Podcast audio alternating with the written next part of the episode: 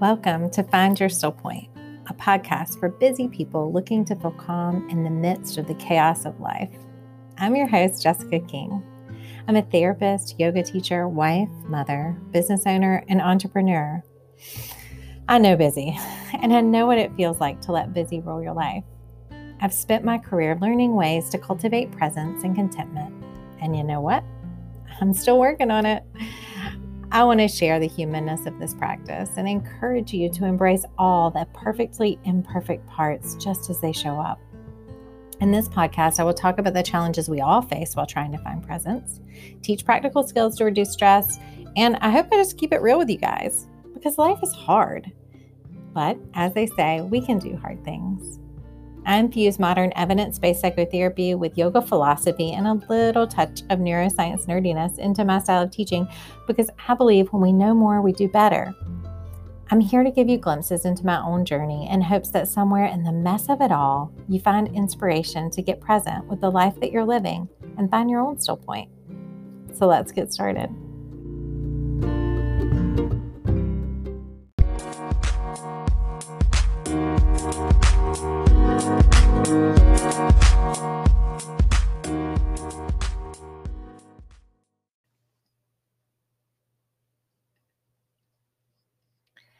Hello, everyone.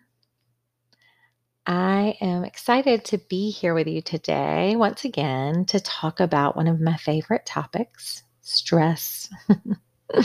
Maybe it's not my most favorite topic, but I do believe that when we know more, we do better. So today I want to give some really clear and easy definitions around stress, as well as discuss how it works in our bodies. At the end of today, we'll do a practice together where I'll guide you through a journaling exercise and a body-based mindfulness skill just to pull everything together and help you embody some of these concepts. So the first thing to realize is that stress is a normal bodily reaction to anything that needs your attention or calls you to action. So the stressor is the thing that needs your attention and the thing that's calling you to act. But once the body notices it and responds, that's the stress that you start to feel. The body is responding to help equip you with what you need. It's really a beautiful mechanism. It's part of what we call the autonomic nervous system, and it's really what helps us all survive by responding to threats in our environment. It's what you may have heard referred to as the fight or flight response. So today's explanation will be pretty reductive in the way our body works, but I'll just explain it this way so that it's easier to understand. And even though the body's way more complex, for the sake of understanding today and how we manage this on a day-to-day basis, this is how I'll explain it. So our brains detect stressors in our environment. And in the presence of that stressor, the sympathetic nervous system kicks in. It is doing certain things like sending chemicals that will increase your heart rate so that your blood flows to major muscle groups like your legs and your arms. The body assumes that you need this in order to fight or run away to the presenting threat. It also does things like send chemicals to decrease the blood flow to your digestive organs and other areas that are really not necessary when we're in survival mode. So that's why when we're chronically stressed, we might be noticing GI issues or stomach aches. With all the increased blood flow to the body, there may be some flushing, some redness, some sweating. All of these are important reactions if we're trying to fight or flee from a threat, right? But maybe it's not so great when we're trying to give a presentation at work. So the important thing to remember is that our bodies are really just energetic machines trying to transmit energy from our brain to our muscles in order just to make this machine work. So your body doesn't know the difference from being, say, chased by a bear or a work deadline or the presentation we were talking about a second ago. So many of the same reactions in the body occur, and these are just signs that we want to notice that so that we can use skills that increase our cognitive functioning or the way we think about it to help us in time so that we don't feel overwhelmed. or we try to avoid overwhelm. So these signs that I've already mentioned, like increased heart rate, sweating, feeling hot, noticing muscle tension, as well as stomach upset. There's also others that could be present, like trouble sleeping, shaking, headaches, exhaustion. You may have others that are specific to you. When we can notice and label our own signs of stress, we can respond to these more appropriately. But typically, folks, we just keep pushing forward, right? We just keep saying, if I can control this and I can produce and I can do more, instead of taking the rest and taking the pause that we probably need in that moment. That pushing through, that pushing forward leads to exhaustion and to burnout and possibly complications later, physically and mentally. Another important thing to know is that there's different types of stress. So there's eustress, which is the normal, usually positively thought of stress that motivates you towards a goal. For example, a work deadline for a big project. The deadline is the stressor. But assuming you have all the resources you need to complete the project, then you can allocate your time, and the stress of the time limit will motivate you to get the work done. So in this way, the stress related to the project diminishes once the deadline passes. And then your body's able to return to normal, homeostasis, or balance. And in essence, our body realizes it's not being chased by the bear anymore. And in an ideal situation, then we get the increased blood flow back to our other organs, our breathing normalizes, our heart rate decreases, we regain the ability to rest, and our body repairs and recharges itself. This is what we call the parasympathetic arm of the autonomic nervous system. So there's, in our body stress response, there's this toggling between parasympathetic and sympathetic, or between rest and digest and into fight or flight or activation or movement. So again, this is more reductive and kind of just a very simple way to think, but it is part of what makes us more resilient when we can notice the stress in our environment, respond to it, come back down to balance. The next time we have a larger stressor or something that may be different, our body's primed for that. And then we can handle the stressor in a more efficient way in our body, and again, come back down to rest. So by learning this information and learning the skills to be able to maybe do this more efficiently, you are equipping yourself with ways to transform from hard and difficult situations, which is like how I like to define resilience. But all right, so that's eustress, normal, everyday, motivating stress. On the opposite, there's distress. Distress occurs when the stressor is persistent and chronic. It may require more energy or resource than you have or are capable of at that given time. And there aren't really certain types of stressors I can label here. I can't give you a list of what the distressing things are. And that's because they're all unique to each individual. What's distressing for me at any point in time may not be distressing at a different point in time for me in my life. What's distressing for me may not be distressing for you. So we cannot label this, and we can't play the comparison game with each other. So let me just give you a real tangible example of this. Let's take the simple task of doing laundry. So maybe typically I have a working washing machine and dryer at my home, and I complete laundry a couple times a week in addition to my regular work responsibilities and some home-related chores. Okay? It's doable, right? Well, what happens when suddenly my home responsibilities increase because, let's say, I don't know, a pandemic hits, and suddenly I'm working from home in a makeshift office that is my bedroom without the normal, amenities of my office. Also, I'm homeschooling my kids. And I'm cooking every single meal in the house every day. I think we all know the way this stress felt in our bodies this past year. And I think we all know what I'm talking about, but we often wondered why. Why can't I do this? What's up with the laundry? Why is it so hard? Well, now that I have all these other pressures and stressors, my resource of time has decreased. So now I'm not able to complete the laundry with such ease. It's more of it becomes a little more distressing, but let's say at this point, it's a tolerable stress. It's more uncomfortable.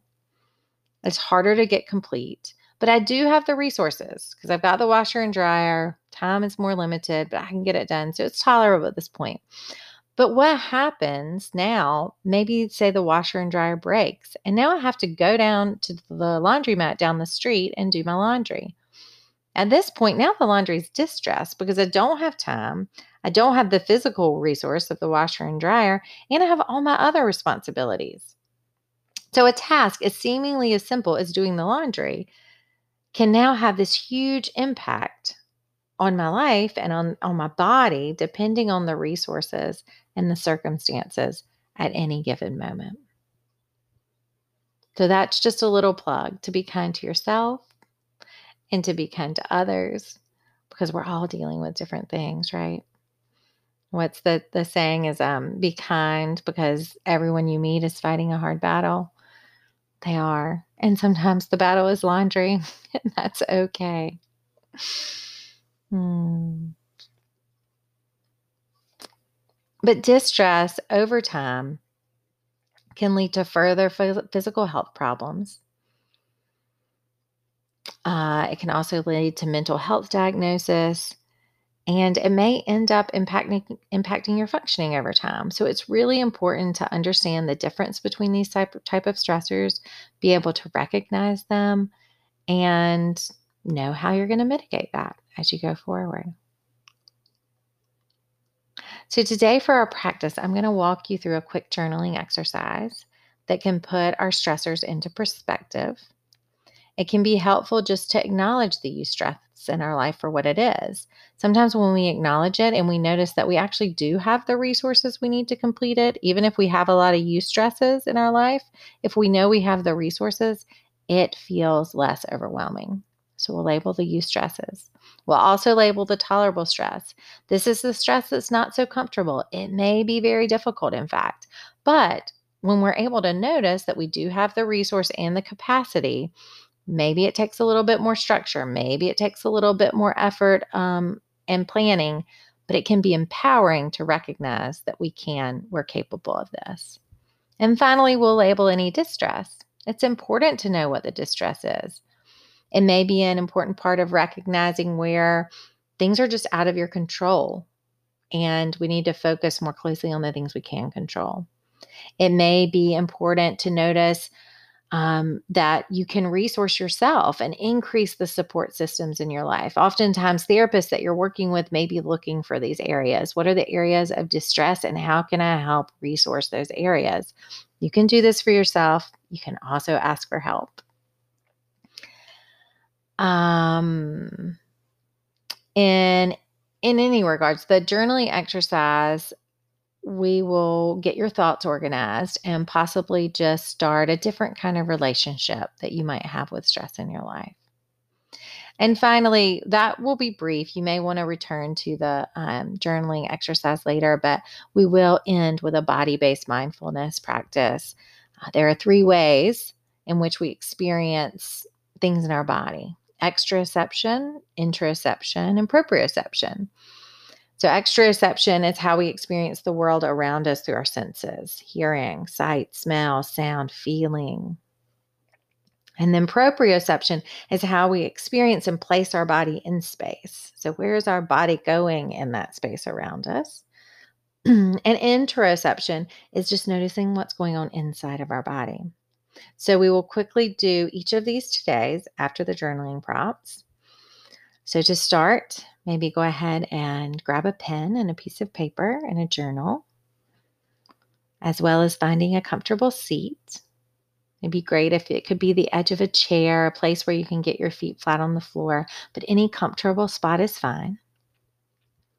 So let's take a moment just to pause, gather what we need, and practice together.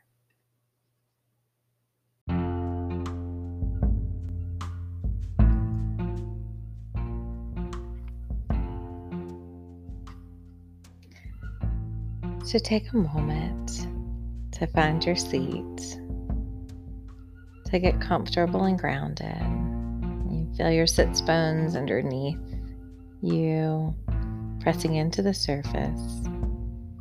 Maybe you can feel both feet on the floor. Take a couple long, slow breaths.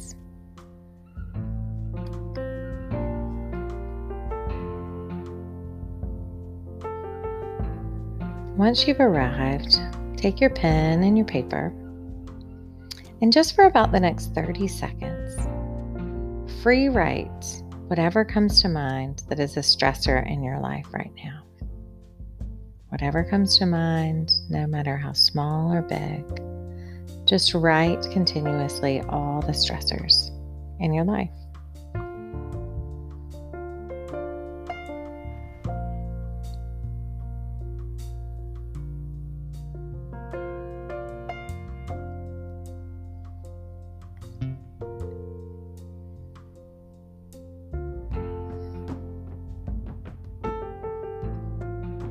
Whether you finished here or not, just letting it be. You could always return to this exercise later, but for the time being, for now, just letting it be. And as you have just reflected on all these stressors and you're looking at that list, just notice the way your body and mind feel right now.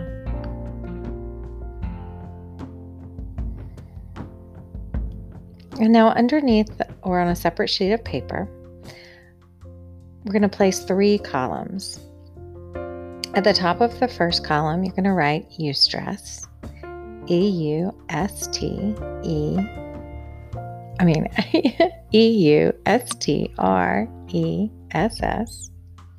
Eustress.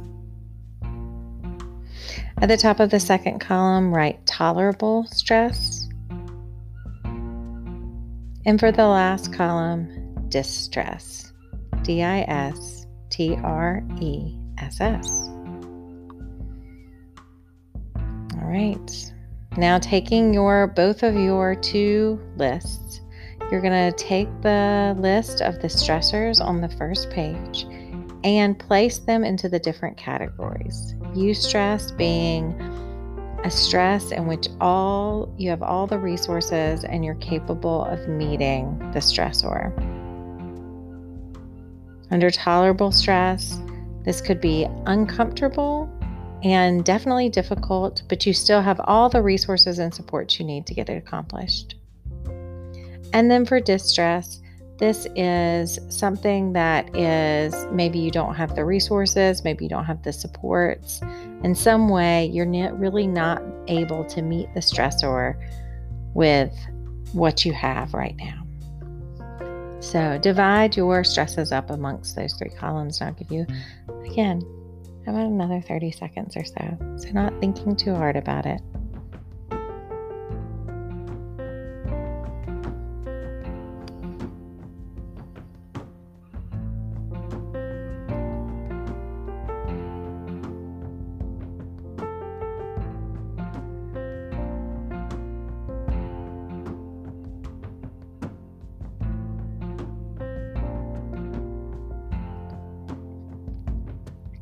And once again, wherever you are, just pausing. You can always return to your list at any time, but notice now the way your body feels.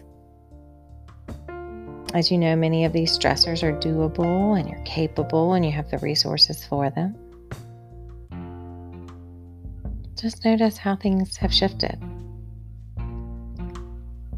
And this list may be something you return to after our mindfulness exercise in order to create more reflection and thought about working with them. But just as we can do in our ongoing life, we're going to shift our focus for a moment. We have the stressors on the paper. They're going to be there. When you return, we're just going to take a moment to work with our body in mindfulness. So if you're not already at the edge of your seat, you're going to want to slide up and get really tall. Make sure you have space to move your arms to the sides and in front of you. And first we'll work with exteroception. So again, noticing the seat underneath you. And notice your feet and your shoes are on the floor.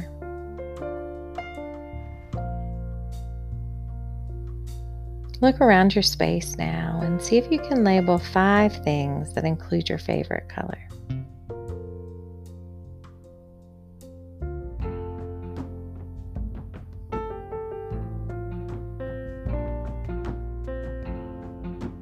Start to notice our body in the space. And take your arms by your side body. And with your palms turned up, just take an inhale and start to lift your palms out to the sides and up overhead until your palms meet at the top. Once they touch, exhale, let your palms float down towards your chest until they're in your eye gaze. On your next inhale, follow your fingertips of your palms all the way up overhead. At the very top, release your palms. Exhale, let your arms come out wide and all the way back down to your sides. Good. We'll do that again. Inhaling, palms turning up as you reach them up overhead. And at the very top, you feel your palms touch together in that open space.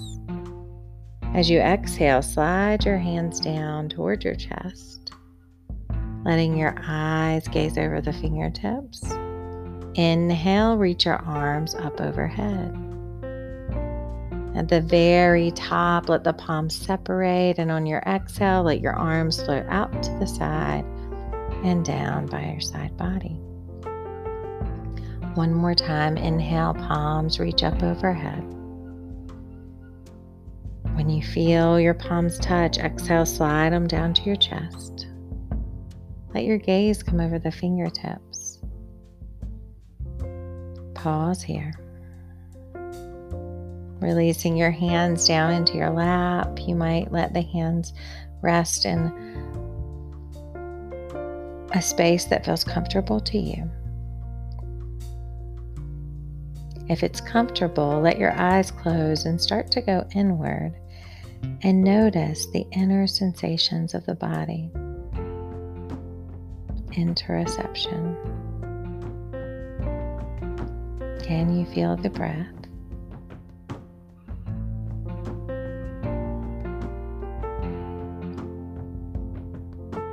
If you get really still, can you notice your heartbeat?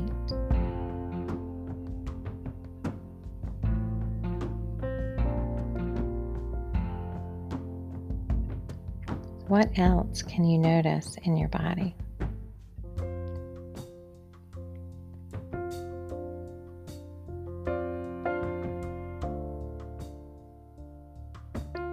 If the eyes are closed, just start to open them slowly. Coming to notice your external surroundings once again. Take a long breath in and a slow breath out.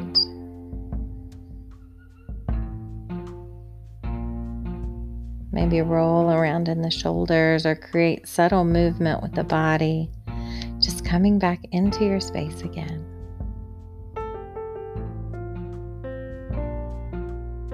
In just these few minutes, we've created a list and reflected, shifted the energy in our body away from tension into relaxation.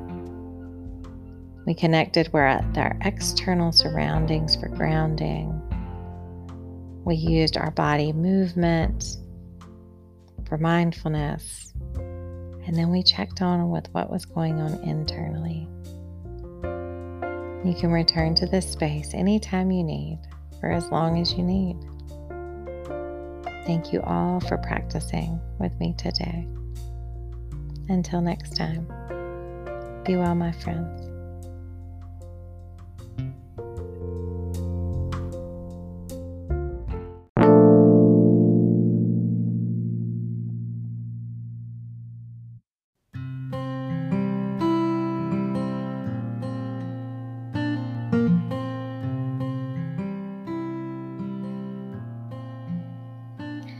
So today's episode was mostly psychoeducational, but make no mistake, this information came to me by lived experience. Stress is something that affects us all, and no one is immune. We also don't get to learn our way out of it or produce our way out of it. I don't know how many times it took me saying, well, when this is over, things will settle down. Or, when I finish this project, I will have more time to X. You know, fill in the blank there. I have more time to go to the beach. I'll have more time to take a walk. I'll have more time to rest. I'll have more time to go to yoga. I have more time to take a bath. It took me a couple years of being a social worker to decide that I wouldn't make myself wait to go to the restroom until I had my work done or I was finished with a client. Yes, y'all, that is a thing. The truth is, I learned how to step back from the stressors in my life by evaluating my own habits and putting in place some real skills and practices to shift the need to perform and produce. There was also some real deep processing and unwinding of old beliefs and narratives about why I need to produce.